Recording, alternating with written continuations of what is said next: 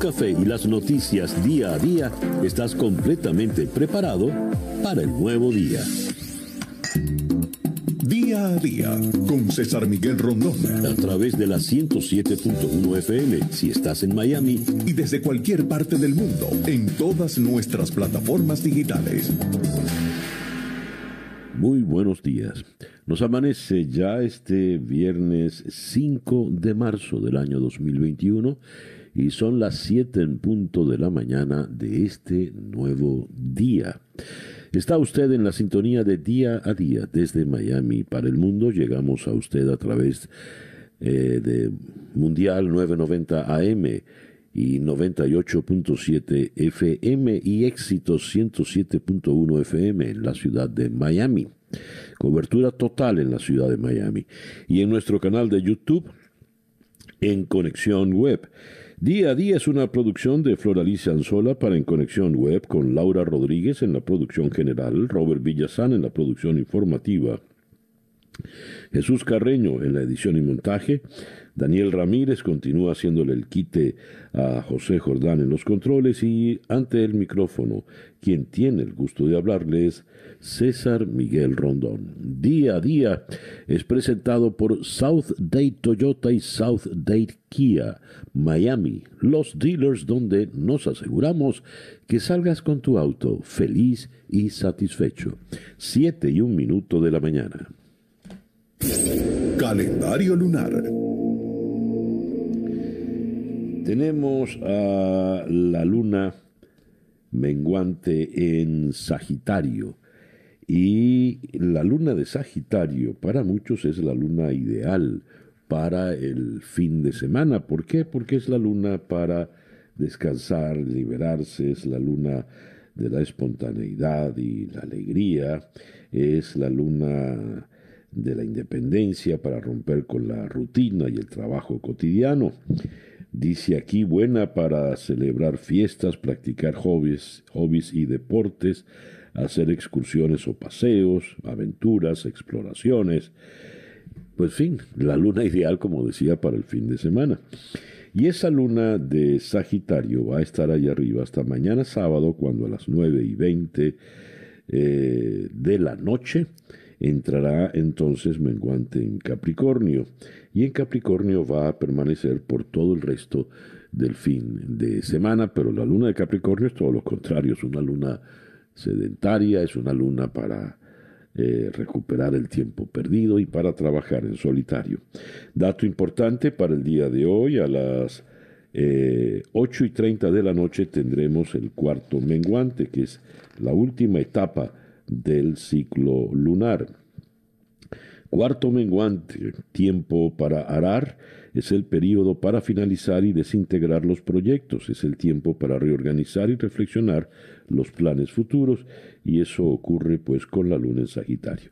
Resumiendo por el día de hoy, cuarto menguante con la luna en Sagitario, sol en Pisces, cuando nos amanece este viernes 5 de marzo del año 2021 y a las 7.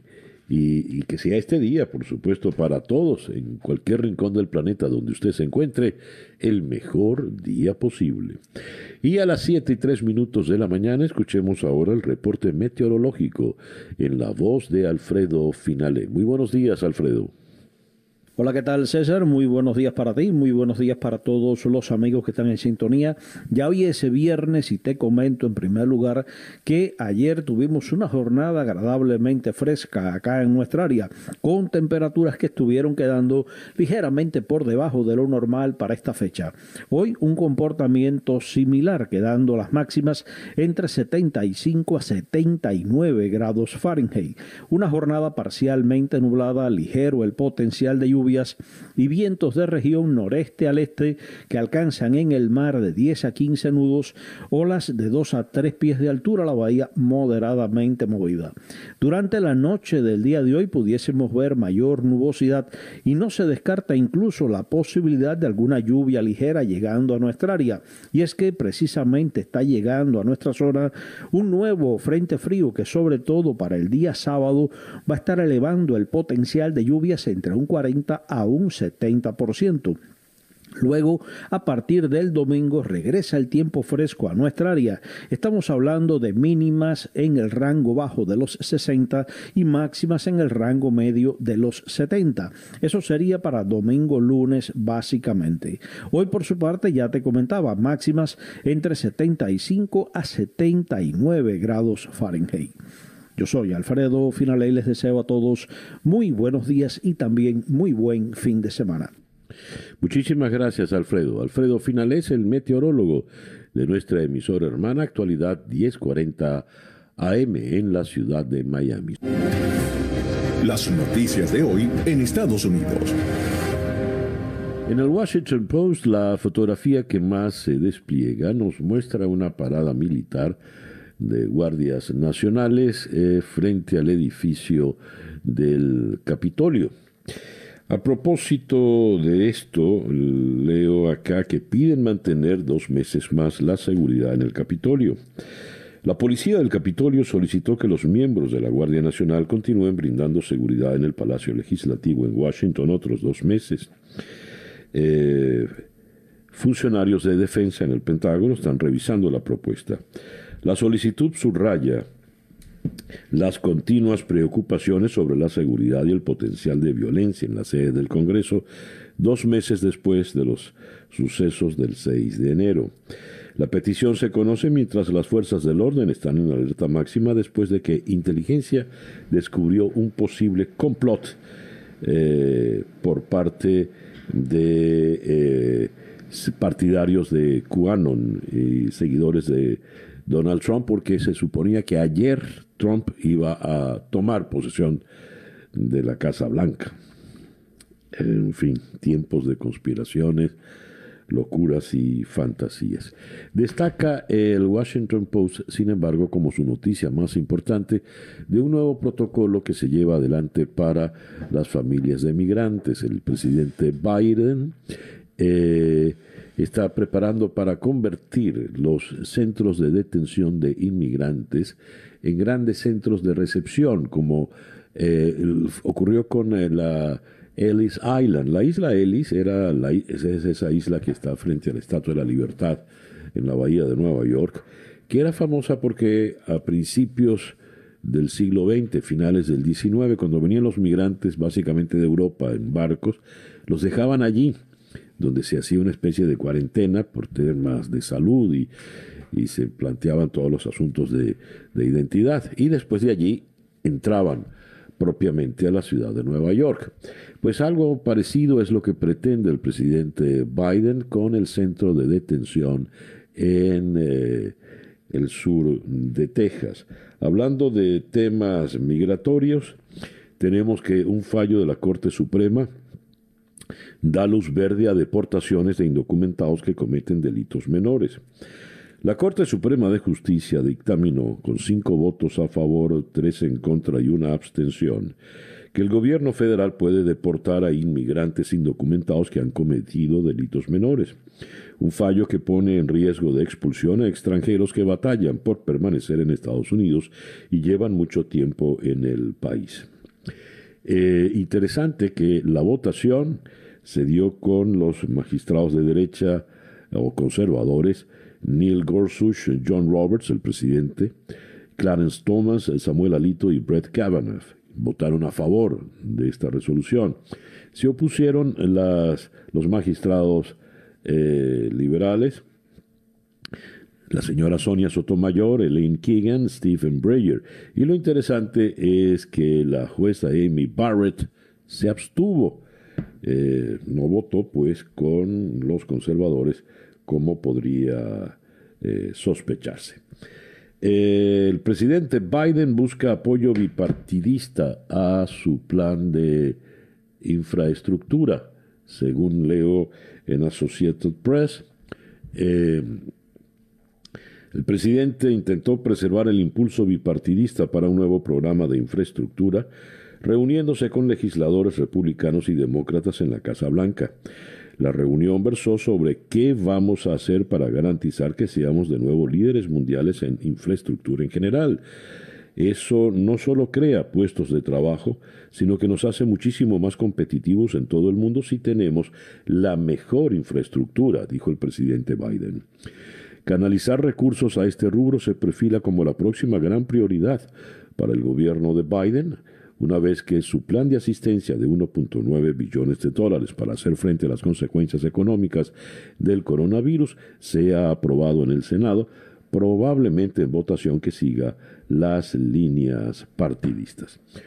Y entrando ya en temas de economía, tengo unas declaraciones acá de Jerome Powell, el presidente de la Reserva Federal, que es el Banco Central en Estados Unidos.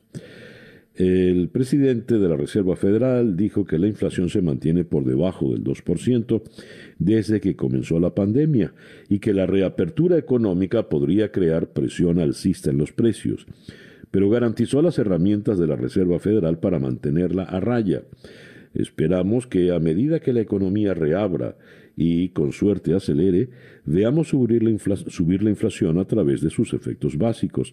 Y eso podría crear una presión alcista en los precios, dijo Powell en declaraciones a eh, The Wall Street Journal. En la primera página de The New York Times tenemos una fotografía dramática. Esta fue tomada en una funeraria en el este de Los Ángeles.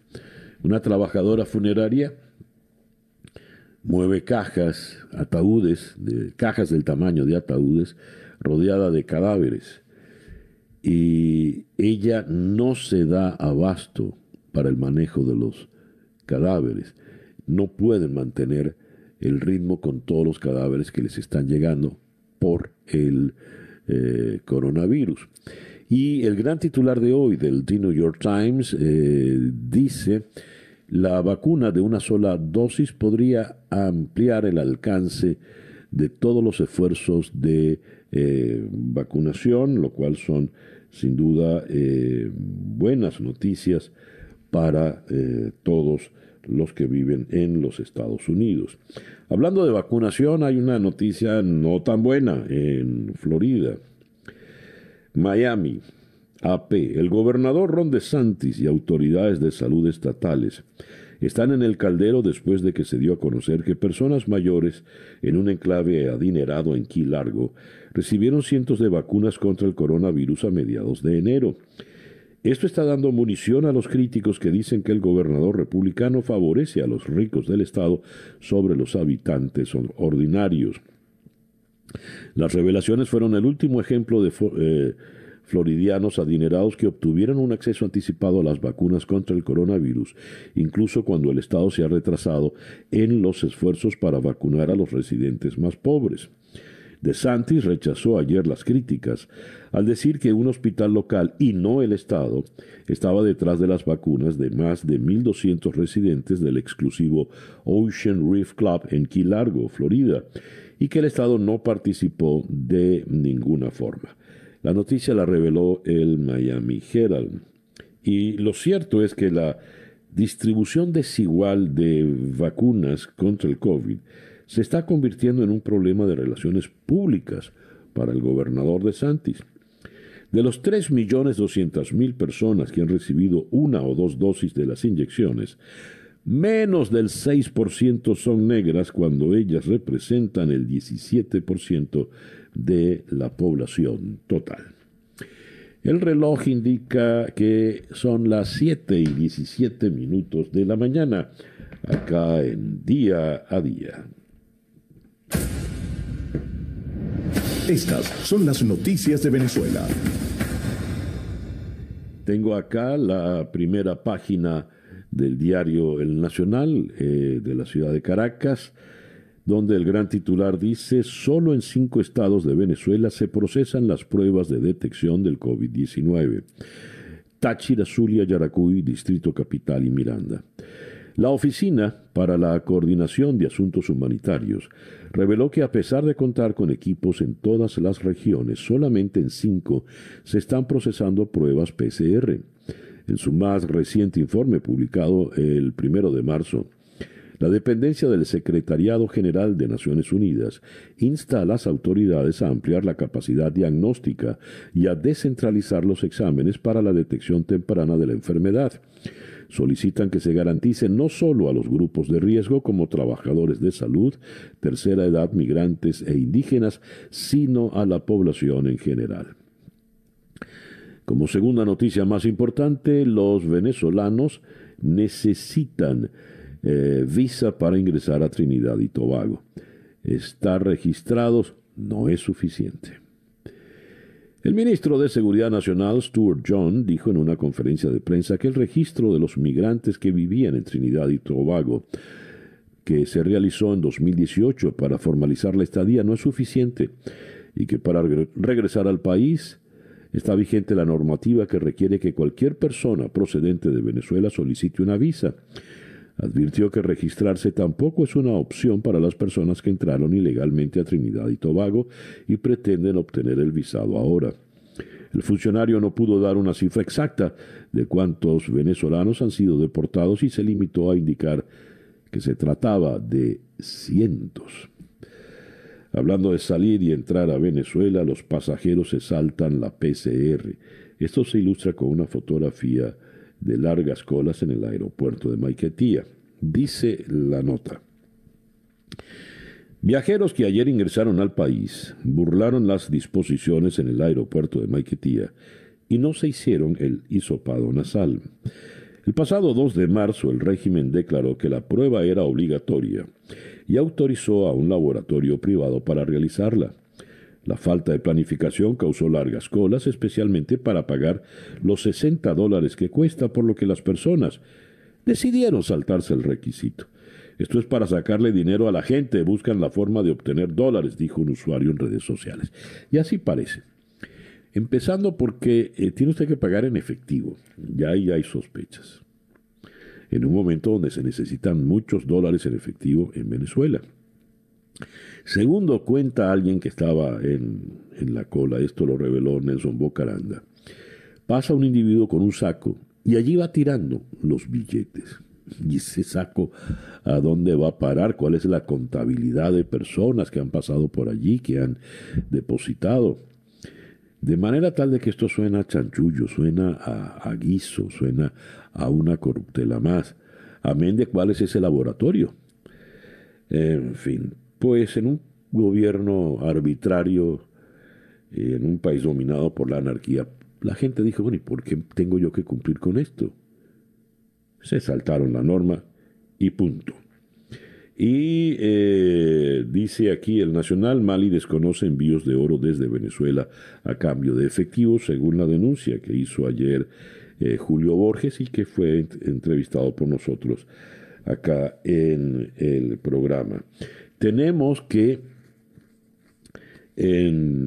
se amarga la situación con eh, Guyana. Venezuela no puede despertarse una mañana y pretender ser el gobernante del Esequibo. Eso, el imperialismo se acabó. Eso lo dijo el señor Carl Grindish, quien es el principal asesor de Guyana en su controversia con eh, Venezuela. Habían acusado que eh, aviones venezolanos, militares venezolanos, habían violado el espacio aéreo de Guyana. Eh, una vez más, de manera descabellada, el gobierno de Guyana pretende generar, generar falsas verdades sobre las operaciones de patrullaje regular de las fronteras de Venezuela realizadas por la Fuerza Armada Nacional Bolivariana, circunscritas estrictamente al territorio venezolano no controvertido. Esa fue la respuesta eh, de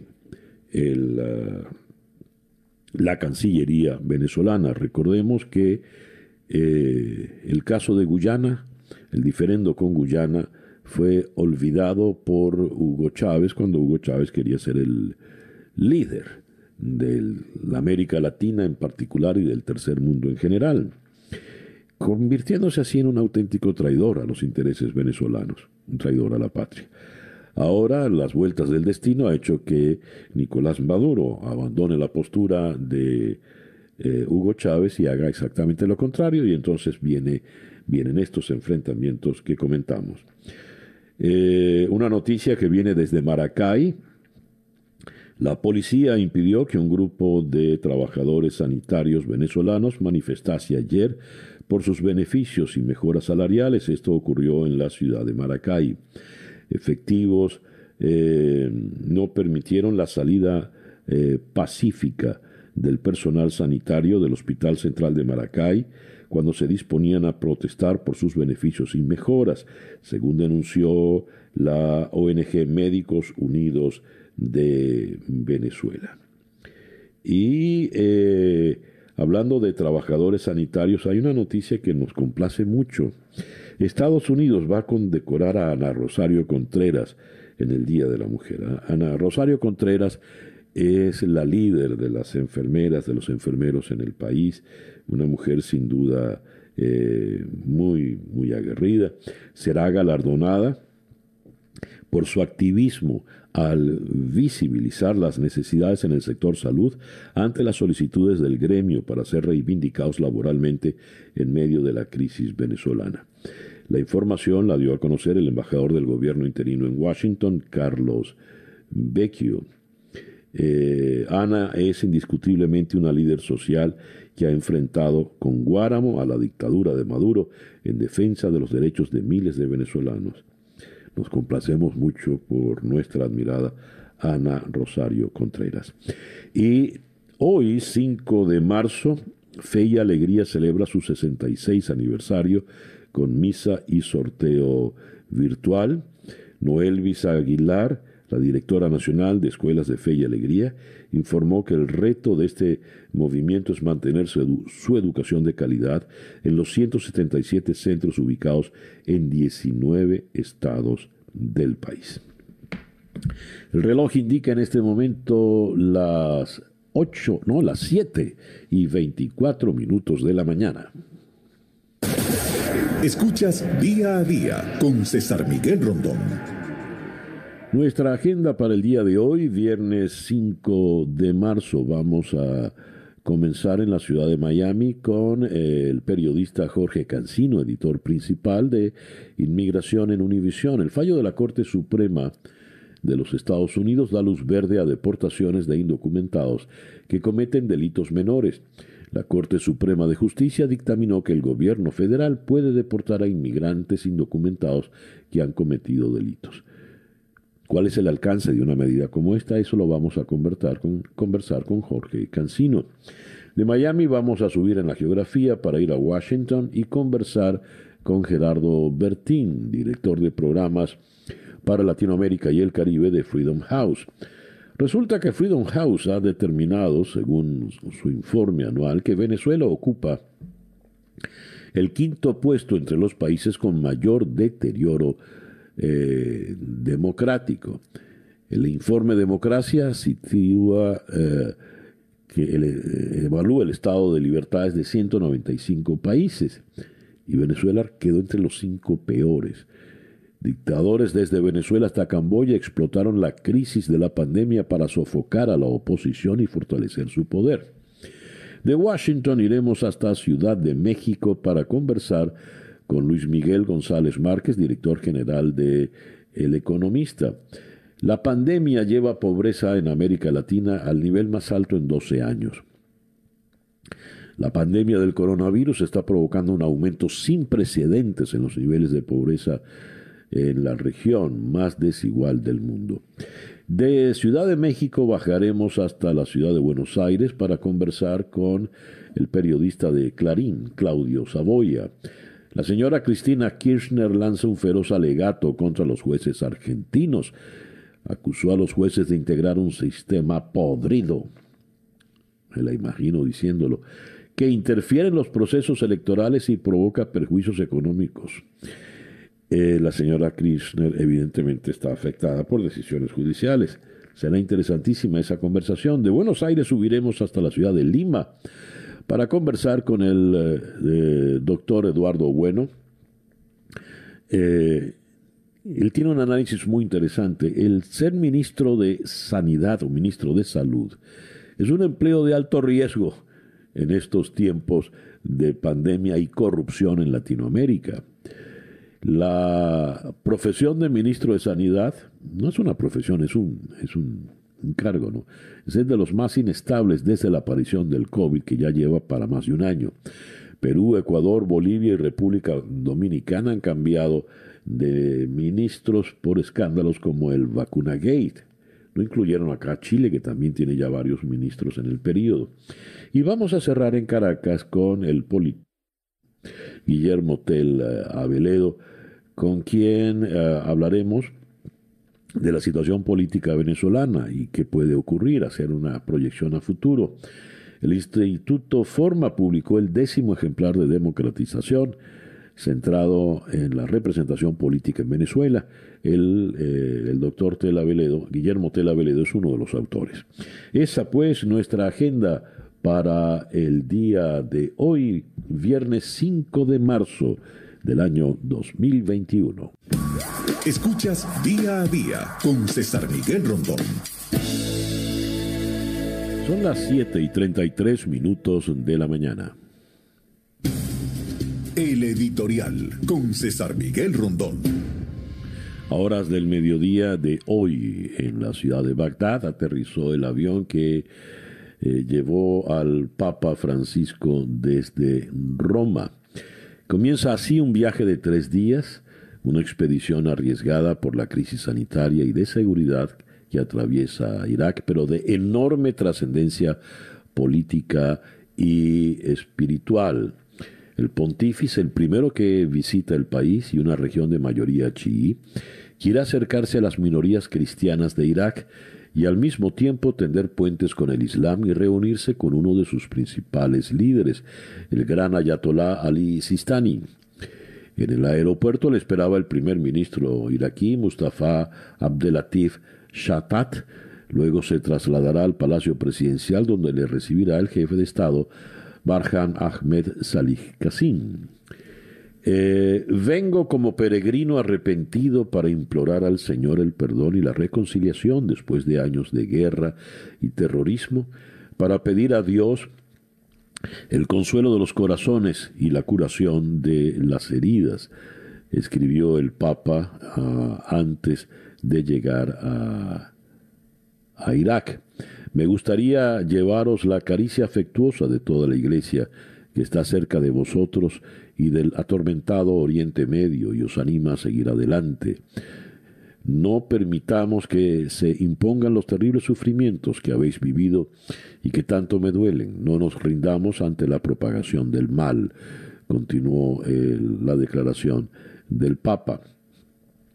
Eh, los cristianos eh, eran millón y medio de los 25 millones de iraquíes en el 2003, cuando se dio la invasión de Estados Unidos. El viaje tiene, eh, según leo en el país de Madrid, un eh, intento de tender puentes con la comunidad chií en permanente disputa con Estados Unidos.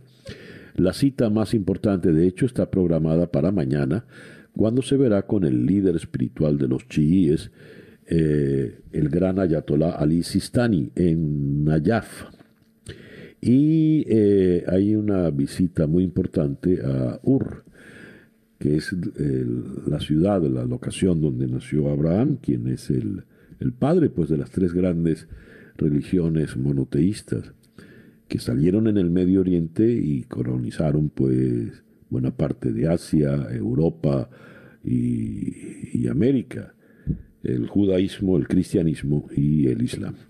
El Papa pues haciendo historia y no se esperan congregaciones excepto una misa para el día domingo. El reloj indica en este momento las 7 y 41 minutos de la mañana, esto es día a día. Vamos con, eh, sí, es la hora de el coronavirus update en la voz de Juan Camilo Gómez. Muy buenos días, Juan Camilo. Buenos días, César Miguel. Hoy viernes 5 de marzo amanecemos con más de 116 millones de casos de coronavirus en todo el mundo que dejan más de 2.570.000 muertos. En Estados Unidos nos acercamos a los 30 millones de casos que dejan un total de 520.000 muertos. Y en Florida, 1.930.000 casos confirmados hasta ahora que dejan un total de 31.386 muertos. Muchísimas gracias, Juan Camilo. Juan Camilo Gómez es nuestro compañero en la emisora Hermana Actualidad 1040M en la ciudad de Miami. 7 y 41 minutos. Noticias de Latinoamérica. La pandemia del coronavirus está provocando un aumento sin precedentes en los niveles de pobreza en Latinoamérica la región más desigual del mundo y más afectada por la crisis sanitaria, con 22 millones de nuevos pobres en el 2020, según reveló la CEPAL. El organismo dependiente de Naciones Unidas estimó que el año pasado la tasa de pobreza alcanzó el 33,7% de la población y la tasa de pobreza extrema se situó en 12,5%, niveles que no se han observado en los últimos 12 y 20 años, respectivamente. Ecuador. El aspirante presidencial indígena Yacu Pérez, que exige un nuevo recuento de las elecciones del 7 de febrero, se habría reunido de forma reservada con un juez del Tribunal Contencioso Electoral en la víspera de que la Corte resuelva un recurso interpuesto por el candidato que alegó fraude. Así lo destapó el medio digital local La Posta en un video en el que fundamenta la información que apuntaría a que la reunión tuvo lugar en la tarde del miércoles en un edificio del norte de Quito en el que ni el candidato ni el juez residen. Siguiendo en Ecuador, el movimiento Alianza País expulsó de sus filas al presidente Lenín Moreno, en lugar de aceptar su desafiliación voluntaria, según un comunicado de la agrupación. La decisión la tomó el movimiento ayer en la tarde, en la, cuando resolvió no aceptar la desafiliación al considerar que ya había abierto un proceso para la expulsión desde el 26 de febrero. Argentina, la vicepresidenta Cristina Fernández de Kirchner acusó a los jueces de integrar un sistema podrido que interfiere en los procesos electorales y provoca perjuicios económicos en su arremetida más virulenta la de la señora Kirchner contra el Poder Judicial. Fernández de Kirchner, quien presidió Argentina entre el 2007 y el 2015, vertió sus críticas en su primera intervención oral ante la justicia desde que regresó al poder hace más de un año, acompañando al presidente Alberto Fernández. Lo hizo ante la Cámara Federal de Casación, integrada por tres magistrados, para defenderse de la imputación de haber defraudado al Estado durante su gestión a través del mercado de, dólar, a futuro. La Cámara decidirá si la causa va a juicio oral o es cerrada por inexistencia de delito. Colombia. El país se acerca con expectación a un nuevo hito judicial en torno al expresidente Álvaro Uribe, quien gobernó entre el 2002 y el 2010 en el proceso que enfrenta por presunta manipulación de testigos para que declararan a su favor y lo desvincularan de las denuncias que lo relacionan con la conformación de un grupo paramilitar. La Fiscalía debe decidir esta semana si por primera vez acusa formalmente a un exmandatario colombiano por los delitos de soborno y fraude procesal, o si por el contrario pide a un juez precluir la investigación en el dictado caso que ya mantuvo al influyente político más de, eh, más de dos meses en detención domiciliaria y lo llevó a renunciar a su escaño en el Senado para salir de la órbita de la Corte Suprema de Justicia.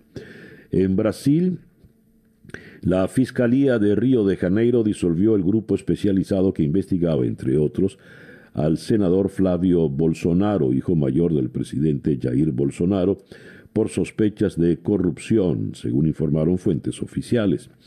El Procurador General de Justicia de Río, Luciano Matos, decidió anular la resolución a través de la cual se creó el Grupo de Actuación Especializada en el Combate a la Corrupción en el 2016, según fue publicado en el Diario Oficial del Ministerio Público. Bolivia. El partido del presidente izquierdista Luis Arce pondrá en juego su liderazgo político en medio de fuertes pugnas internas en las elecciones de alcaldes y gobernadores del próximo domingo, cinco meses después de su amplia victoria nacional. pero esta vez la dividida oposición de centro y de derecha tiene mejores posibilidades de mantener las alcaldías en La Paz, Santa Cruz y Cochabamba, las ciudades más grandes del país, según las encuestas. Cuba. El Partido Comunista de Cuba eligió a los delegados de su octavo Congreso de abril, en el que se prevé que Raúl Castro se retire de la política y ceda el liderazgo del partido único al actual presidente del país, Miguel Díaz Canel. Castro y Díaz Canel formarán parte junto a otras figuras clave del gobierno y el ejército, como José Ramón Machado Ventura, Ramiro Valdés o el primer ministro Manuel Marrero Cruz, de los delegados del Congreso que se celebrará entre el 16 y el 19 de abril, según informó Granma. Siguiendo en La Habana, el candidato vacunal cubano contra el coronavirus, llamado Soberana 02, recibió autorización para iniciar la tercera y última etapa de ensayos clínicos en la que se probará a gran escala su eficacia y se convierte así en la primera posible vacuna latinoamericana que avanza a la última fase de pruebas. Son las 7 y 47 minutos de la mañana, luego de haber leído para ustedes las noticias de América Latina acá en Día a Día desde Miami para el mundo. La información del mundo día a día. El Parlamento Europeo en Bruselas ha decidido paralizar el proceso de ratificación del acuerdo de comercio y cooperación alcanzado entre Bruselas y Londres el pasado 24 de diciembre y cuya entrada en vigor definitiva sigue pendiente de la aprobación por parte de los eurodiputados. La votación se esperaba para finales de marzo y se daba por descontada la luz verde al pacto que rige las relaciones entre los dos bloques tras el Brexit pero los grupos han pactado dejar la fecha en el aire a la vista de las nuevas violaciones del acuerdo por parte del gobierno de Boris Johnson. La Comisión Europea, por su lado, prepara ya un expediente de infracción contra el Reino Unido por incumplimiento del acuerdo de salida de la Unión Europea y del protocolo sobre Irlanda. España, el gobierno respondió al brutal golpe de la pandemia cubriendo costes laborales y aportando liquidez a través de los avales.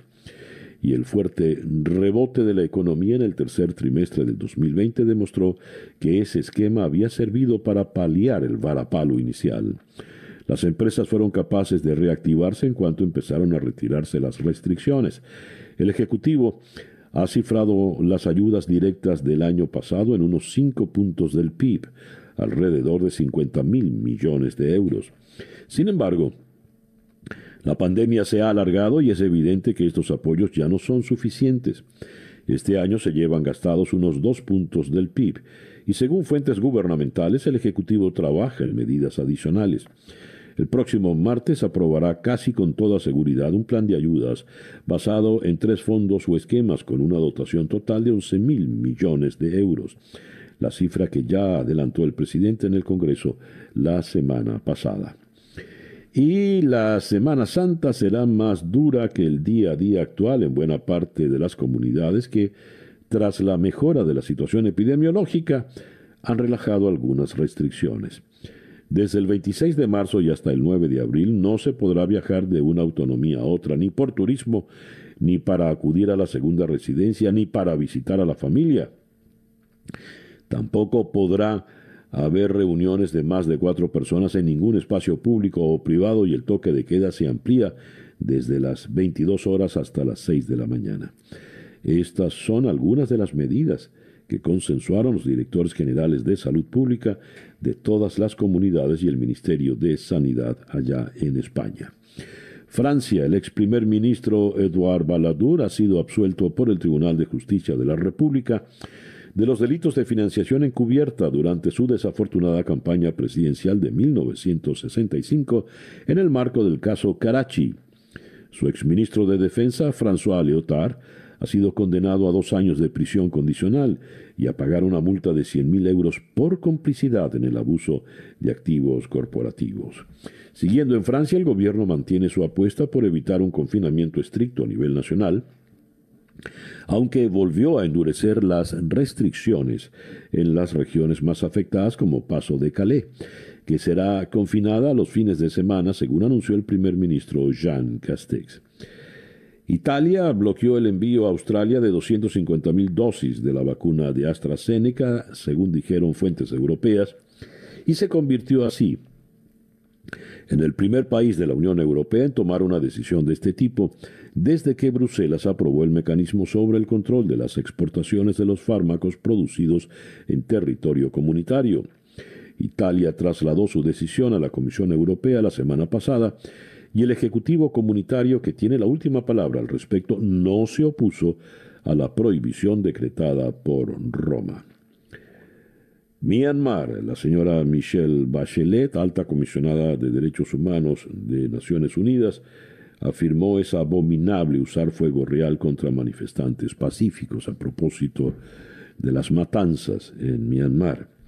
La alta comisionada para los derechos humanos ha hecho un llamamiento en nota de prensa a que las fuerzas de seguridad de Myanmar detengan su violenta represión a manifestantes pacíficos. El llamamiento llega después del día más violento de represión a las protestas con un balance de al menos 38 personas muertas. La Oficina de Derechos Humanos de Naciones Unidas ha confirmado que la policía y el ejército son los responsables de la muerte de al menos 54 personas desde el golpe de Estado militar del primero de febrero. Sin embargo, la institución cree que la cifra real de muertos puede ser aún mucho más alta. Cerramos en Nueva Zelanda un terremoto de magnitud 8.1 en la escala de Richter. Dios. Se registró este terremoto frente a la costa de Nueva Zelanda, provocando algunas evacuaciones y que se emitieran alertas de tsunami en el sur del Océano Pacífico. Fue el segundo sismo de gran fuerza que se registró en pocas horas. Un terremoto en alta mar de magnitud 7.3 despertó a mucha gente durante la noche a lo largo y ancho de Nueva Zelanda. Si bien ambos movimientos provocaron que se activaran los sistemas de alerta, ninguno de ellos parecía representar una amenaza generalizada a la vida humana ni a la infraestructura. 7 y 53 minutos luego de haber leído para ustedes la información en el mundo. Esto es día a día desde Miami para el mundo y ya son, repito, las 7 y 53 minutos de la mañana. Día a día. Comenzamos nuestra ronda de entrevistas del día de hoy en la ciudad de Miami. Tenemos que eh, la Corte Suprema ha eh, dado luz verde a deportaciones de indocumentados que cometen delitos menores. ¿Cuál es el alcance de una medida como esta? ¿Cuáles son sus riesgos? Consultamos el tema con un experto en la materia, como lo es el periodista Jorge Cancino, editor de temas migratorios en Univisión. Jorge, muy buenos días. Gracias por atendernos. César, buenos días. Muchas gracias por la invitación. A ver, mi primera pregunta, ¿qué se entiende por delitos menores? En, este caso en particular, por ejemplo, es, una falta que la hemos escuchado muchas veces, pero la persona que, eh, el caso de la persona, de este ciudadano mexicano que llegó a la Corte Suprema, había utilizado un número social falso para intentar conseguir un trabajo. Nada más que eso lo consideraron una, bueno, es una falta eh, leve, pero ahora este tipo de falta compromete la, la permanencia de las personas que llevan largo tiempo en Estados Unidos. ¿Por qué es extendible el caso de este individuo Clemente Avelino Pereira? ¿Por qué se podría extender a otros eh, latinoamericanos? Sienta un precedente, César, y eso es lo delicado de los fallos de la Corte Suprema. El precedente ya fue sentado ayer, por lo tanto, cualquier otra persona que lleve mucho tiempo, él, lleva 25 eh, años en los Estados Unidos.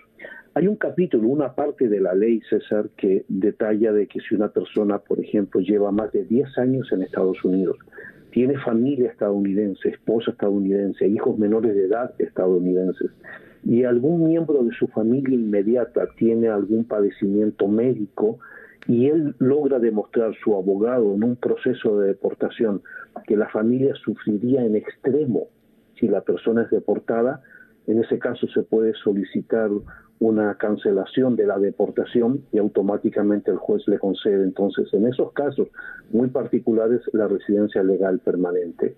Pero ahora la Corte Suprema con esta decisión dice que será el inmigrante que ha cometido una falta eh, menor, de carácter menor, es la persona la que deberá probarle al tribunal de que a pesar de la falta que haya cometido, reúne las condiciones y la calidad moral para permanecer en Estados Unidos. Eso pone todo cuesta arriba. ¿Pone todo cuesta arriba para quiénes, Jorge? Para indocumentados que han cometido alguna falta. El problema es que en las faltas menores, por ejemplo, también se incluye un ticket de tránsito, ¿Ah, también se incluye un DUI, también toda aquella falta que pueda afectar a una persona puede ser considerada en este tipo de casos de inmigrantes indocumentados que llevan largo tiempo en Estados Unidos.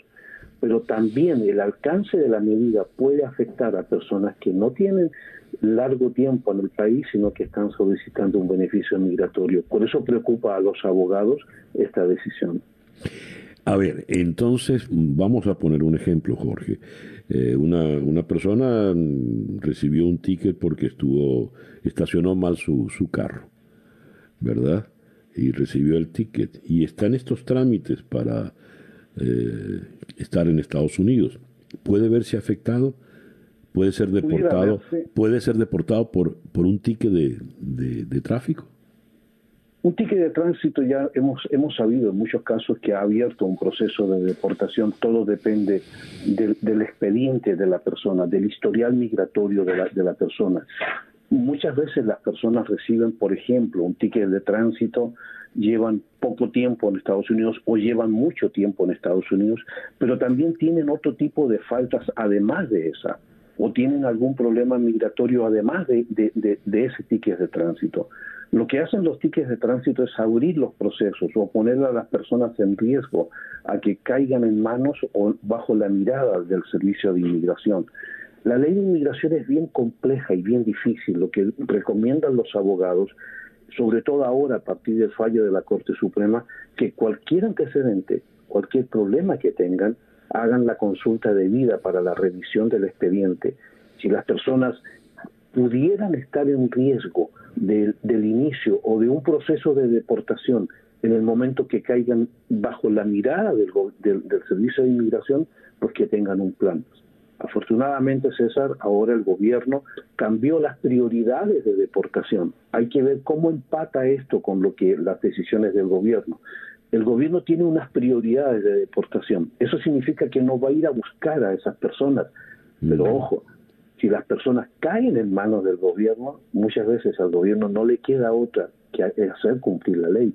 Entonces, todo depende de, la, de, la, falta, todo depende del historial del inmigrante y todo depende de la discrecionalidad que el gobierno destine a sus oficiales de inmigración. Jorge, no quisiera cerrar la conversación sin reparar en un hecho que tiene su importancia. La votación fue 5 a 3. Votaron los cinco jueces conservadores. Gorsuch, que fue el que llevó adelante la ponencia, el presidente de la Corte, John Roberts, Clarence Thomas, Samuel Alito y Brett Kavanaugh. Votaron los jueces liberales, la señora Sotomayor, Elena Keegan y Stephen Breyer. Pero Amy Coney Barrett, la jueza conservadora, que levantó polémica porque fue la última que nominó Donald Trump, se abstuvo. ¿Qué lectura le da usted a esto, Jorge? Una prudencia, prudencia judicial. Ella no estaba en la corte cuando, cuando el caso entró a la corte. Me parece que esa sería la, la, Pero también, ojo, puede que deje en duda ciertos temas migratorios en los cuales ella no comparte. Así es que mm. habrá que esperar un, un segundo, otro proceso similar, parecido a, a este, para conocer más a fondo su opinión sobre el tema migratorio pero su, su, ausencia o su abstención da, un, da, que pensar, pero también despierta el beneficio de la duda. Por supuesto. Jorge, muchas gracias por atendernos en esta mañana. Gracias a usted por la invitación. Buenos días. Jorge Cancino es el editor de noticias migratorias en Univisión desde la ciudad de Miami. El reloj indica que son las 8 y 6 minutos de la mañana, caen día a día desde Miami para el mundo.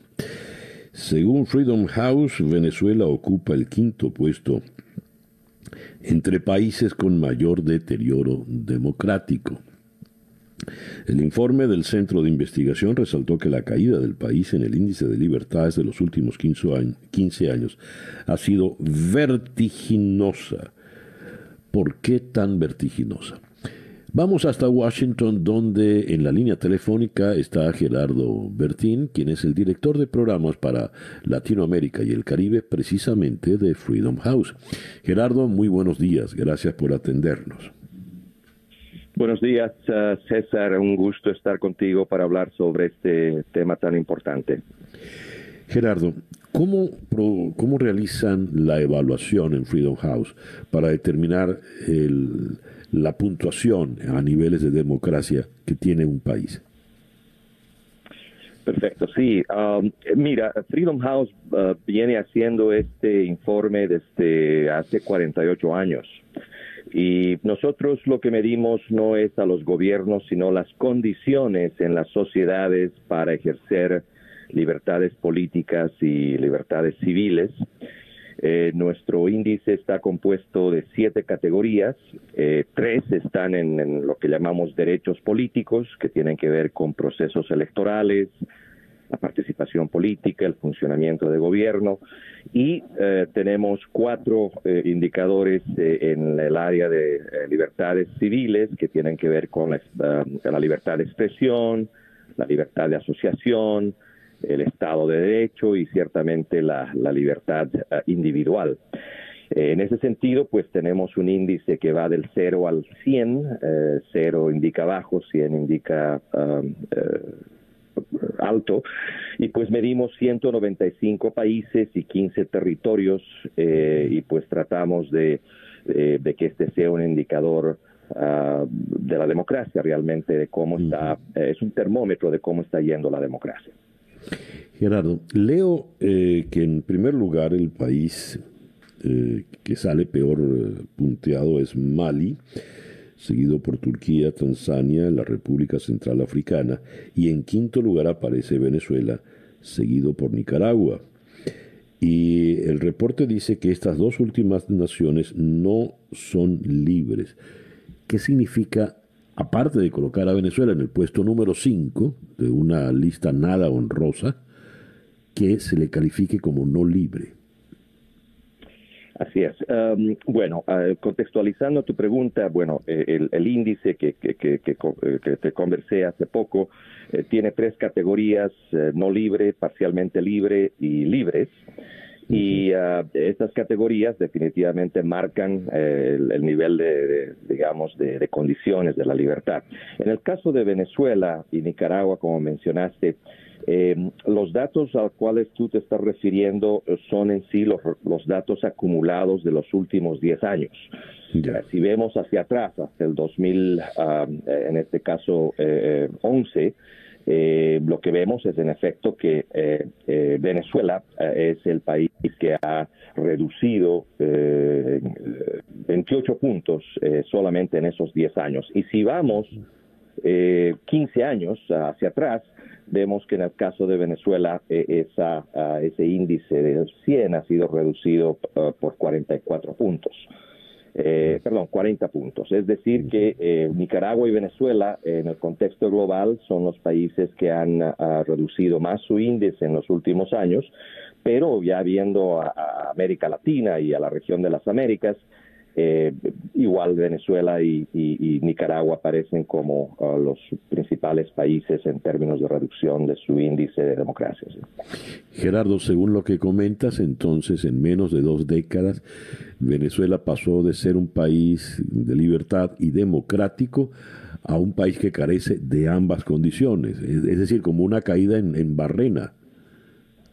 Así es es impresionante, eh, eh, digamos, eh, cuando tú ves retroactivamente en las últimas dos décadas, lo que ha ocurrido y definitivamente es también eh, lo que eh, nosotros mencionamos cuando vemos a, es, eh, nivel global, cuando vemos a una Mali, cuando vemos a una república del África Central, cuando vemos definitivamente a otras sociedades donde sus índices han estrepitosamente, como tú dices, rebajados. Gerardo, son muchas las razones que llevan a un país a, perder su calidad democrática, ¿verdad? Son muchos los elementos que influyen en esto. Pero en la evaluación que realizan ustedes en Freedom House, ¿han podido determinar, jerarquizar algunos de esos factores que llevaron a la debacle democrática de Venezuela? Bueno, yo creo que eh, quedándonos en los en los eh, en los siete indicadores que tenemos, obviamente, definitivamente eh, eh, están todos, obviamente. En el caso de Venezuela en particular, ha habido una, una deterioración ah, increíble en, todos los elementos que podrían ah, asegurar las libertades políticas y civiles. Ciertamente, eh, solo este año eh, Venezuela cambió por tres puntos. Y eso tiene que ver obviamente con todo lo que ha pasado en el proceso electoral que pasó en, en el mes de diciembre, tiene que ver con el constante hostigamiento al espacio de sociedad civil, eh, tiene que ver con el tema de corrupción, tiene que ver con el tema de falta de transparencia. Y definitivamente este año en particular eh, el, efecto del, del COVID ah, que ha tenido básicamente eh, no solamente en Venezuela, pero en, una, en una gran mayoría de países. definitivamente el uso de la fuerza, por ejemplo, eh, para ejercer cuarentenas o emergencias en contra del COVID es algo que eh, definitivamente se ha visto en el caso de Venezuela. Gerardo, como última pregunta, no sé si tienes a mano el, el, histórico de, de, las mediciones de Freedom House, porque dijiste son ya varias décadas en estas evaluaciones. Históricamente hablando, ¿cuál fue el punto más alto, más óptimo que llegó a tener Venezuela? Mira, no tengo el, el, mm. dato más allá del, 2006, pero el 2006 Venezuela tenía un puntaje eh, de 54 puntos, es decir, eh, ya estaba a Venezuela en 2006 en una especie de, de, deterioro. Eh, y ciertamente eh, en 2006 habían países que tenían índices mucho más altos que Venezuela. Eh, Nicaragua, para utilizar el contraste, tenía 63 puntos el año 2006.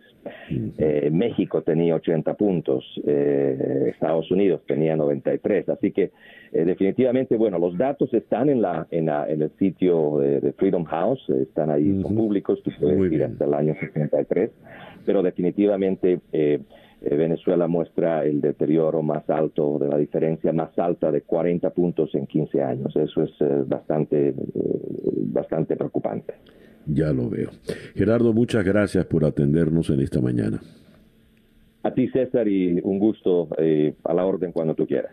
Muchísimas gracias. Gerardo Bertín es el director de programas para Latinoamérica y el Caribe de Freedom House nos habló desde la ciudad de Washington. El reloj indica en este momento 8 y 18 minutos de la mañana. Cuando repasábamos las noticias de América Latina, nos detuvimos en eh, esa expresión muy del Caribe, donde se refiere a se prendió el ventilador empezó a salpicar a todos. La señora Cristina Kirchner eh, comparece ante un tribunal y lejos de ser la acusada se convierte en la acusadora y acusa a los jueces de la Argentina de ser un sistema podrido. Vamos hasta Buenos Aires. En la línea telefónica está el editor de Política y Judiciales del prestigioso Clarín, Claudio Saboya. Claudio, muy buenos días. Gracias por atendernos. Muy buenos días, el agradecido soy yo que me llame. Claudio, a ver, ¿por qué está la señora Cristina Kirchner en primer lugar en el banquillo de los acusados y segundo lugar, eh, ¿a qué obedece esta virulencia? Bueno, eh, en esas dos preguntas se condensa casi todo el, drama político que está viviendo mi país. Eh, Cristina Kirchner tiene muchas acusaciones por causas vinculadas a supuestos actos de corrupción en su contra. Acusaciones que han sido investigadas durante años y que están llegando ya, luego de investigaciones preliminares, a las instancias de juicio oral, donde ella misma tiene que comparecer, como bien decías tú, en el banquillo de los acusados. Esta, esta causa, este expediente por el cual ayer ella declaró, era una, una jornada, era una audiencia, justamente en la que ella pide anular todo este juicio. ¿Qué juicio es?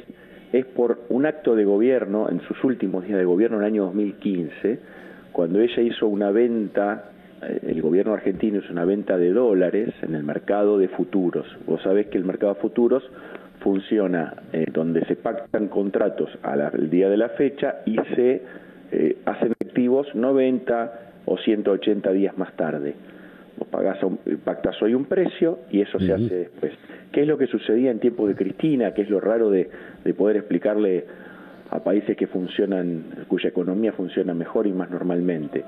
En ese momento existía el precio de un dólar oficial, que en, términos argentinos valía 10 pesos con 65, pero era un dólar que nadie podía conseguir, solo estaba en las, eh, las pizarras. Eh, había un mercado paralelo, varios mercados paralelos, se podía comprar dólares a través de la bolsa de comercio, se podían comprar dólares en el exterior, ya estaba a 15 pesos, un 50% más caro.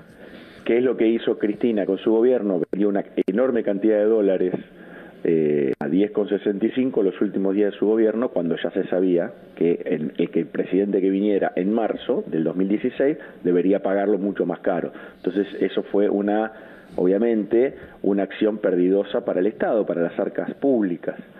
Eso se judicializó y el, el, el, argumento de Cristina es que fue una decisión política, mala o buena, que no puede ser eh, juzgada en un tribunal.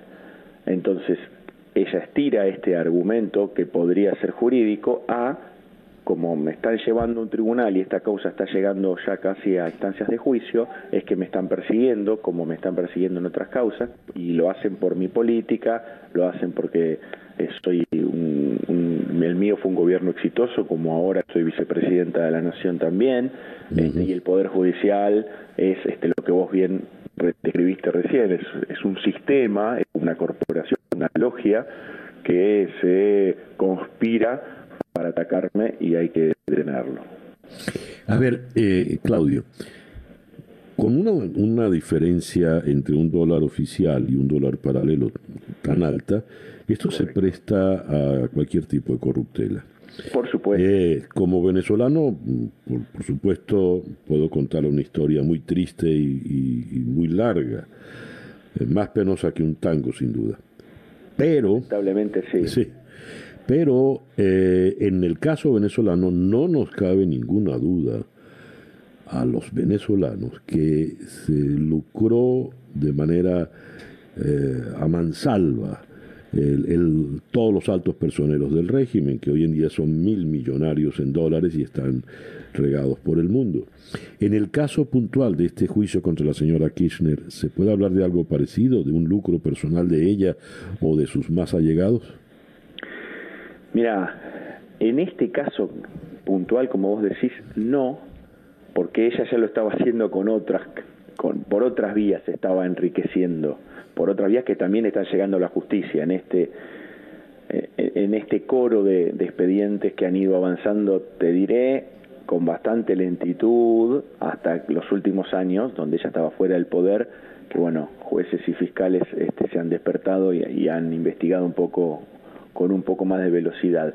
Lo que sucedió en este caso es que ella pretendía no hacer la devaluación que de hecho ya estaba realizada, es como decir que vos escuchaba que allá en Miami son las 8 de la mañana y vos dijeras, bueno, son las 6 de la tarde y la verdad es que vos podés repetirlo las veces que quieras, pero el sol no va a caer, de hecho aún está subiendo. Eh, y, y, si y ella avanzara con el argumento y dijera, bueno, cuando yo me fui, vino una persona y dijo que eran las seis de la tarde, la culpa es de él. Entonces, ella trató de detener ese proceso comprometiendo las, eh, las arcas públicas con estos pagos eh, para poder terminar su gobierno. Le quedaba un mes y medio de, gobierno cuando ella eh, tomó estas decisiones aparte mucho dinero en muy pocos días, bueno, hay detalles técnicos más complejos de explicar, eh, como para que, primero, ella terminara sin blanquear, sin asumir el verdadero costo del dólar bajo su gobierno, es decir, yo me fui con un dólar de 10 pesos, una mentira, y a su vez armarle una bomba a, a quien la sucediera, porque tenía que asumir ese compromiso que había tomado ella. Entonces, no en este caso, pero lo que tú dices respecto a estos negocios multimillonarios se fue dando, sí señor, a través de otros mecanismos, de la obra pública, etcétera. Claro. Ahora, Claudio, viniendo al presente, quien eh, ayer comparece es vicepresidente de la República y con esa prepotencia que le ha caracterizado a ella históricamente, pasa de ser acusada a acusar y les acusa a los jueces nada menos que de ser un sistema podrido. Un señalamiento de esa envergadura no, no pasa de gratis. ¿Qué consecuencias puede traer esto? ¿A dónde quiere llevar el juego la señora Kirchner? Eh, la defensa que hace ella, vos sabés que su, su gran inspiración de ello, ella remedó las palabras de, del dictador Fidel Castro después mm. en el juicio famoso del cuartel Moncada. la historia me absolverá. Exactamente, ella dijo, no, ella fue más lejos, ella dice, la historia ya me absolvió. Ah, caramba. Te, te, te sorprendí con esa, ¿eh? no, absolutamente. Búscalo, búscalo, porque ah. vos que sos un observador de la realidad de América Latina te vas a sorprender. Eso fue en uno de los juicios, sí, por corrupción con obra pública, donde se la está jugando desde hace mm. varios meses por derivar este, contratos de, de, construcción de rutas a un amigo de ella, socio de ella comercial, en su provincia natal de Santa Cruz. Ella tuvo que declarar como acusada y dijo aquello. Lo que sucedía ayer era una audiencia eh, administrativa, burocrática. Ella llega a una instancia de de queja y bueno, parte del sistema penal argentino implica que ante que los jueces, que no son las que investigaron, tienen que decidir si el juicio al final avanza como pidieron las instancias anteriores o se suspende, bueno, escucha a los imputados. Ella que pidió, yo quiero hablar en vivo, quiero que lo transmitan, quiero hablar para mm. toda la Argentina, entonces es un acto político, eh, por supuesto, con una carga de violencia, como vos decís, y de, y de de, poco respeto por la división de los poderes en la Argentina. Eso es lo que sí estructuralmente preocupa mucho. Ya. En definitiva, ¿qué puede ocurrir al final con todo esto, Claudio? Bueno, en, el, en este caso tiene los jueces de la Cámara Federal de Casación, de la Sala 1, tienen 20 días para resolver. Eh, ayer la, la audiencia esta terminó con el fiscal ante la casación pidiendo lo contrario que Cristina. Dijo, no, no, acá el juicio hay que hacerlo porque hay muchas pruebas por lo menos veremos, será inocente o culpable al final del proceso, pero ¿cómo no lo vamos a hacer? ¿Cómo vamos a dejar esto en nada? Se está investigando desde hace cinco años. Este, bueno, se tomará esa decisión. ¿Qué es lo que ocurre? Ella, al, sembrar este discurso, hace que sus, sus seguidores, con un alto grado de fanatismo, consideren cualquier decisión a la que todos estamos sujetos en el marco legal sea un ataque, porque ella ya lo mm. puso en esa frecuencia. ¿Entiendes?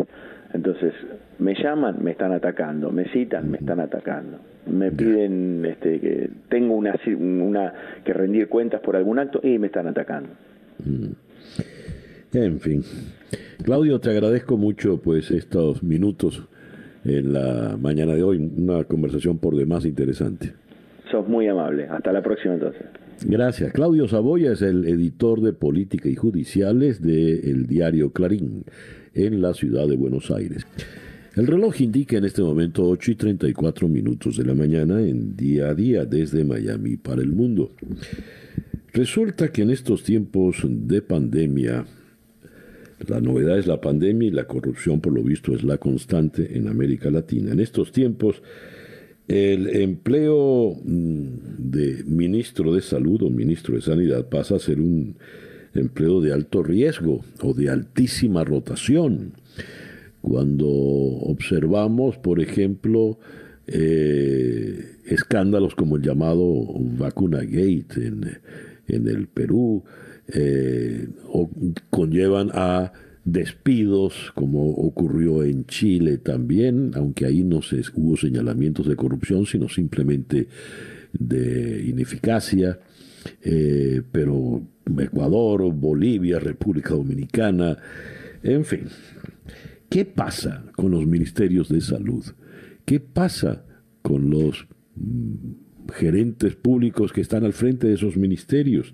¿Por qué ha pasado a ser un empleo de alta rotación en la América Latina? Vamos hasta la ciudad de Lima, donde en la línea telefónica está el doctor Eduardo Bueno, doctor precisamente en estudios latinoamericanos. Eduardo, muy buenos días, muchas gracias por atendernos. Muy buenos días, estamos a la orden.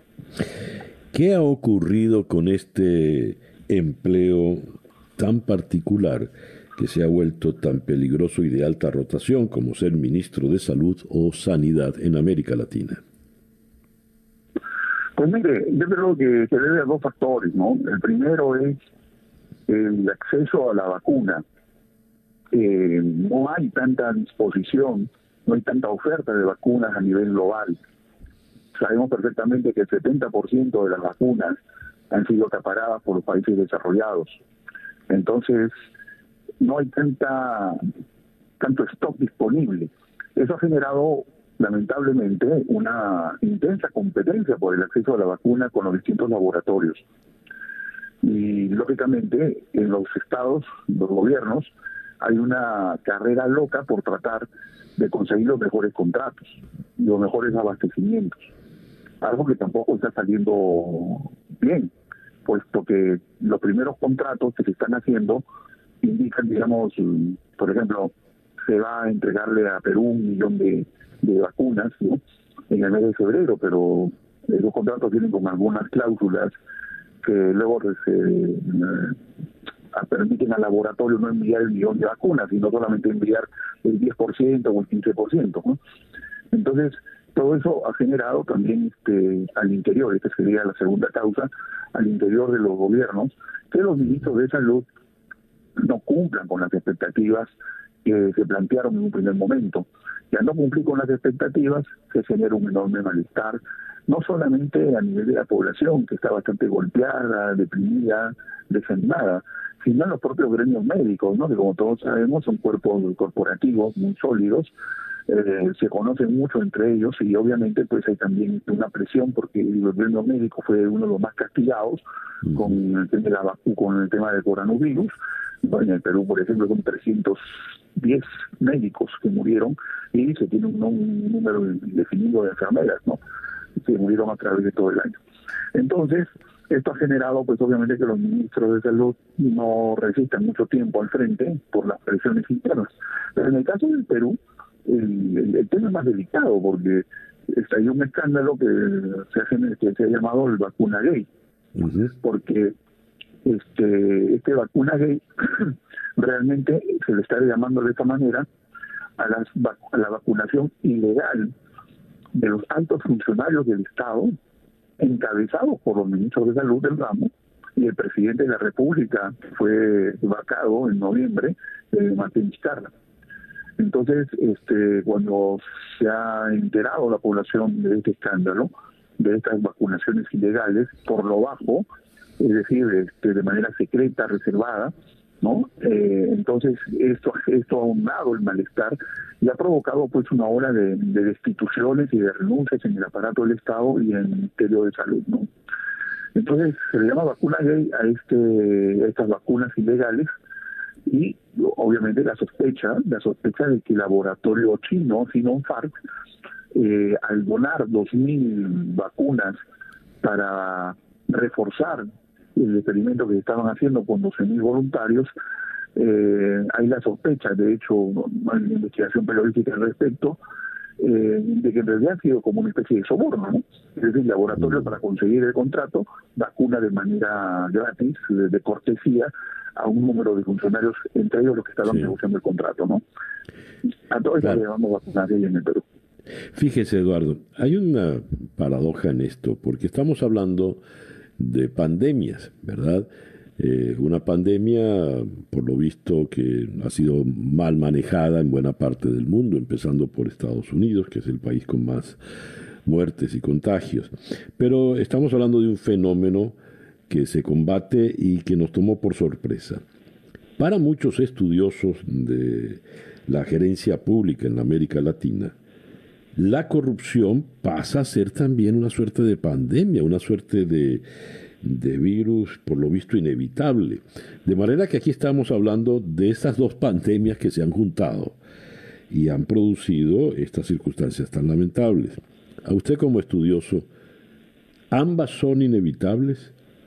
¿De qué manera podemos combatirlas? Porque cuando se juntaron las dos, por lo visto pasó a ser esto lo que llamaban la tormenta perfecta. Me gustaría su opinión, por favor. Sí, mire, es una muy interesante observación la que usted hace, ¿no? Eh, llamar pandemia al, al, al, uso del poder para beneficiarse, ¿no? En una situación de emergencia, ¿no? En primer lugar, porque no se da un buen ejemplo en la población. A la población se le pide sacrificio, eh, cuarentenas obligatorias, toques de queda, eh, se, pierde el empleo, ¿no? Y las direcciones políticas, las altas burocracias, eh, nos dan el ejemplo, ¿no? Y eso desalienta, desmoraliza, genera también rencor. Y, y, obviamente esto tiene una expresión política, ¿no? Que es la polarización. Ahora, esta segunda pandemia, como usted le llama, la, este grave problema de la gerencia pública, tiene que, dar, tiene, tiene que ver también no con este este reconocimiento en el caso peruano este reconocimiento en el caso peruano no que el acceso a la vacuna iba a estar muy limitado. Eh, las crisis políticas que Perú vivió eh, en noviembre del año pasado por ejemplo no eh, donde en una semana tuvimos tres presidentes, ¿no? Uh -huh. eh, vacancia, golpe de Estado, etcétera, ¿no? Todo eso provocó, entonces la inestabilidad política provocó eh, que los contratos, que las ofertas de contratos para acceder a las vacunas no se llevaran a cabo, no, no, no se, no llegaran a buen puerto, se suspendieron. Y el efecto de esto ha sido pues tremendo, porque los laboratorios obviamente han colocado vacunas en otras partes, ¿no? Un ejemplo ha sido la vacuna rusa. La vacuna rusa fue ofrecida al Perú en esa coyuntura y nadie tomó una decisión, ¿no? Este, todo el, algunos funcionarios se guiaban por eh, las disposiciones de la, del organismo norteamericano que se encarga de validar las vacunas de su calidad y entonces, bueno, la vacuna rusa no se pudo utilizar. Curiosamente ahora eh, lo que se había ofrecido al Perú se terminó ofreciendo a la Argentina, ¿no? Y Argentina se lo aceptó. Entonces, esta escasez, esta certidumbre de que las vacunas eh, estaban escasas, de que no se firmaron los contratos, de que al año siguiente, o sea, a partir de febrero, eh, la entrega de vacunas no estaba garantizada, pese incluso que se habían firmado contratos, todo esto generó obviamente que este, una alta burocracia decidiera por su cuenta asegurarse ella, sus familiares, ¿no? Y entonces este se incurrió en este en este acto lesivo lesivo a la, a la legitimidad a la legitimidad y lesivo sobre todo no a la credibilidad de los altos funcionarios en un contexto de pandemia. Ahora okay. la corrupción. Esto es un acto de corrupción. Desde mi punto de vista sí es una falta ética muy grave y una corrupción porque estamos en una situación de emergencia en una situación de emergencia los sacrificios tienen que darse de arriba para abajo. El ejemplo de los altos funcionarios es fundamental para mantener a la población en movimiento. ¿no? Y yo creo que ahí es donde se ha fracasado. Y no solamente en el Perú, porque hemos visto los escándalos que se han dado pues, en otros países andinos, Por supuesto, en otros sí. países sudamericanos, ¿no? en, los, en los países sudamericanos. No se llame también en México, ¿no? Entonces ahorita, mire, el, el, el tema del, del, de la de la vacuna gay en el caso peruano está siendo investigado por el Congreso. Entonces, este ya, se, ya hay una programación de entrega de vacunas, eh, se produjeron fulminantes de instituciones, ¿no? El presidente Sagasti eh, se ha tenido que lidiar con este tema casi dos meses y esto se cruza con el proceso electoral, con las elecciones. Ahora. ¿cómo, ¿cómo se le va a hacer para que el resto del año, el resto del año, no se mantenga una probidad en el manejo de la vacuna? Eh, lamentablemente, y usted ha hecho una buena referencia a este concepto de la gestión pública, ¿no? Yo diría que es el gran déficit, el gran déficit que tenemos que atacar, ¿no? Porque efectivamente la, nos estamos preparando mucho a los gerentes públicos con grandes maestrías, con grandes estudios, con grandes modelos eh, de, de, gestión pública, pero estamos dejando de lado algo que es fundamental, que es la ética, la ética del, del sector público, del funcionario público, ¿no? Ahí hemos cometido un error, no le hemos dado importancia, eh, se ha dejado que, que prevalezcan los intereses partidistas, ¿no? Y entonces yo creo que ese es un grave, un grave problema y creo que hay que enfrentarlo, hay que discutirlo y hay que impulsar también una nueva ética ¿no? en la gestión pública del Estado. Eduardo, le agradezco mucho que nos haya atendido en la mañana de hoy. Bueno, muchas gracias a ustedes por la invitación y estamos a la hora en este momento. El doctor Eduardo Blanco es especialista en estudios latinoamericanos. Nos habló desde la ciudad de Lima. 8 y 46 minutos de la mañana acá en Día a Día. Sintonizas Día a Día con César Miguel Rondón. Forma, Instituto de Estudios Políticos, Económicos y Sociales. Forma es un espacio para la reflexión, la generación de conocimiento, el debate y la divulgación de ideas que transformarán el país. Esto es un instituto venezolano. Y han presentado en febrero eh, el nuevo número de su publicación bajo el título Democratización. Allí vienen trabajos muy interesantes, como el que firma el politólogo Guillermo Tell Aveledo Col. Eh, notas sobre los partidos políticos bajo un sistema autoritario, el caso venezolano. Eh, el artículo que escribe Guillermo comienza diciendo es un lugar común decir que los partidos políticos son esenciales a la democracia. Pero ¿qué ocurre con los partidos bajo un sistema autoritario? Examinar esta cuestión puede ser un ejercicio teórico útil, pero en nuestro caso es constatación práctica. Venezuela ha dejado de ser en las últimas décadas un sistema pluralista en todo sentido concebible, desde las ciencias políticas y sociales, y ese cambio tiene una evidencia principalísima en la caracterización del sistema de partidos que pasa entonces a analizar. Va al pasado, se ocupa de lo que ocurrió en el siglo XIX, en el siglo XX repara en partidos agotados, eh, eh, partidos que perdieron el perfil luego de haber invadido todas las esferas de la sociedad, y escribe Guillermo, la gente decente, entre comillas, se reclamaba no se involucraba en la corrupta, entre comillas, política. Y en ese contexto de fin de sistema llegó el chavismo, que en su origen era una coalición de elementos de izquierdas y derechas antiliberales, aunque eventualmente serían los primeros los que adquirieron una importancia definitoria. Era la época de la antipolítica, el antipartidismo y el neopopulismo. Y de esos lodos llegamos a este barrial que tenemos en el día de hoy.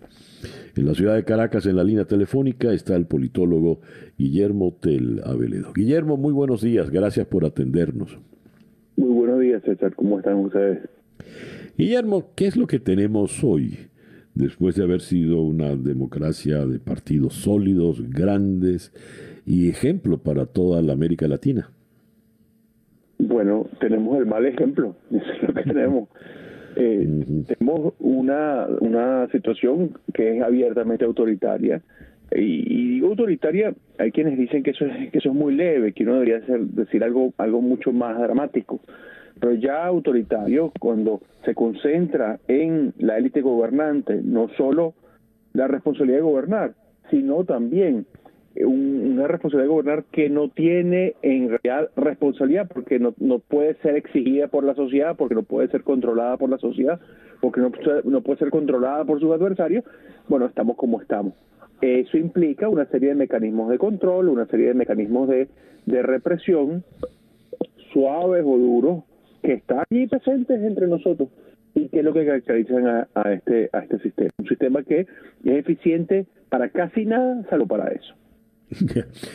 A ver, eh, a la fecha de hoy, el desmoronamiento de los partidos políticos ha sido tal que eh, Acción Democrática no existe y lo que existe eh, es, un partido robado, igual vale para lo poco que queda de COPEI y sus diversos fragmentos, Y los partidos, digamos, que fueron nuevos hace 20 años, eh, Voluntad Popular y Primero Justicia, están francamente cuestionados, especialmente el primero, con un liderazgo muy, muy cuestionado. Y el propio partido de gobierno, el PSUV, parece que ya ni siquiera existe, habida cuenta del enfrentamiento en, la cúpula del chavismo, que hace que haya factores diversos que no pertenecen al PSUV. En esta especie de, de cóctel, esta especie de merienda, ¿qué es lo que realmente resalta? Bueno, resalta que por una parte tenemos un partido de Estado que depende en su existencia del poder estatal, es decir, el, del PSUV no se sabe ni una sede oficial, la sede es Miraflores o la sede donde está el mm. gobierno, una especie de partido carolina en ese sentido, mm. está donde está el emperador. Y eh, además su militancia y su, y su, y su arreglo por más que se venda como de los eh, colectivos populares, poder comunal, etcétera, etcétera, en realidad es la penetración desde el Poder Ejecutivo hacia esa, ese, ese activismo, que es lo que hoy, por cierto, reclama la izquierda de, de ese partido, o la izquierda utópica de ese partido, mientras que la izquierda tradicional represiva está mandando. Este, con los otros, no es que no existen. Bueno, el caso de Copey tiene diversos bemoles porque hay un conflicto interno controlado por la por, por el poder judicial debería por el poder judicial muy muy muy penoso pero en, en, los otros casos los partidos existen eh, falsamente en el sentido que hay los partidos conculcados con sus tarjetas con sus instituciones con sus sedes ocupadas por una gente eh, vamos a decir como como como si fueran parasitariamente allí este aunque algunos casos vengan de disidencias internas, están allí por la intervención del Estado, no están allí por un proceso interno, un proceso de división natural, que puede ocurrir en todos los partidos. Y el otro caso es que hay un montón de activistas, hay un montón de, cuadros que están por el país todavía bregando, pero claro, muy debilitados, muy, muy perseguidos, muy hostigados. Y también tenemos decenas de miles de militantes, decenas de miles de cuadros dirigentes, decenas de miles de líderes o, decenas de líderes que están en el exilio, que están en el exilio.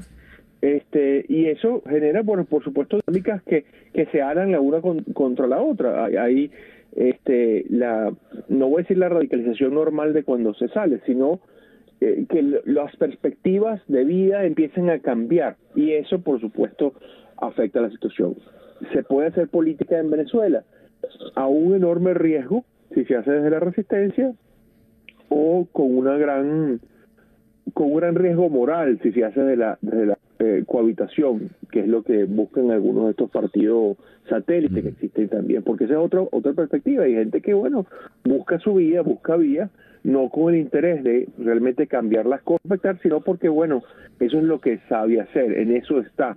Pero esos son, bueno, un grupo minoritario. Dicho lo anterior, me queda una pregunta, Guillermo.